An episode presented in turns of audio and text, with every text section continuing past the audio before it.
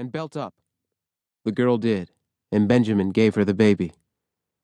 "Hold on to her, you hear?"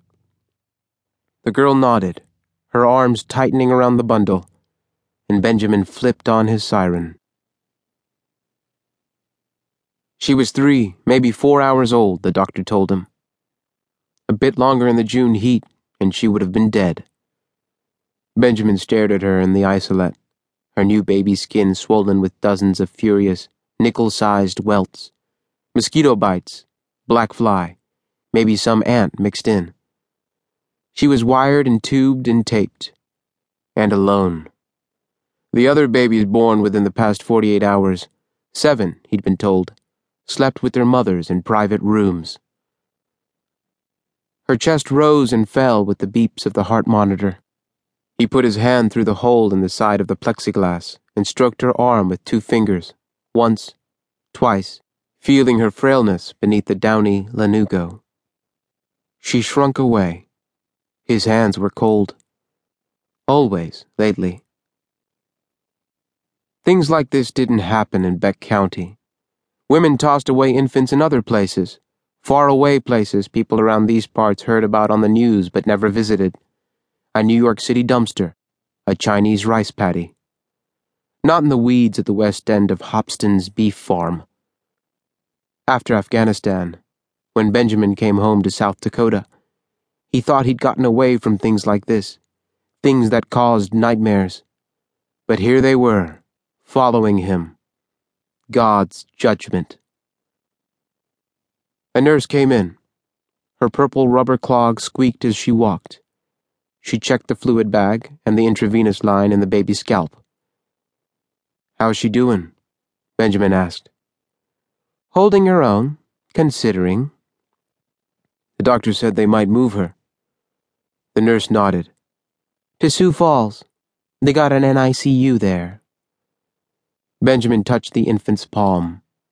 She closed her fingers around his, and he stared at her shiny, pink fingernails, so small and perfect. He thought of Abby, of all the times he'd looked at her hand in his own, her pale Scottish, Irish, English, and whatever else skin, ghostly against his India brown. And he wanted to hear her voice, which surprised him almost as much as finding the baby. "I'll be back tomorrow," he said, meaning his words for her, but the nurse nodded. In the hospital lobby, he dialed home. One ring, two, three. Abby's recorded voice said, "Hey, we're not here. Leave a message." He pressed the receiver against his ear for several seconds, tapped it against his forehead before hanging up. He needed to get back to Temple for the press conference. He carried the evidence bags through the jumble of news vans, cameramen, reporters, and gawkers, and into the courthouse building. The temperature in the sheriff's office felt hotter than outside. Benjamin said so. "Probably is. Cooling unit broke this morning," Deputy Al Halbach said. "You don't plan to talk to the press looking like that." Benjamin still had on only his undershirt, his armpits yellowed with sweat, his stomach smeared with his dirty handprints and blood. The sleeveless, ripped cotton kind, the kind Abby hated. She called them wife-beaters, told him she saw them and thought of the men who wear those undershirts as outerwear and stand on their front lawns scratching and screaming at their women and children. Just one more thing she never did like about him. "Can't we just send a press release?"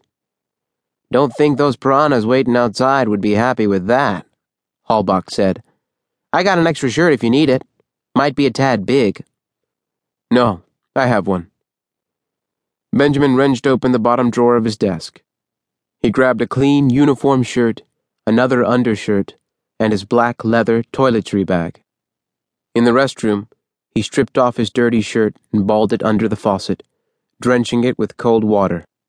He rubbed his bare torso, his neck and head, and slathered deodorant under his arms. The clean shirts felt stiff, unyielding. The dirty undershirt he tossed in the waste can. "Where's the boss and Wes?" he asked, back at his desk, pinning his name tag on his pocket.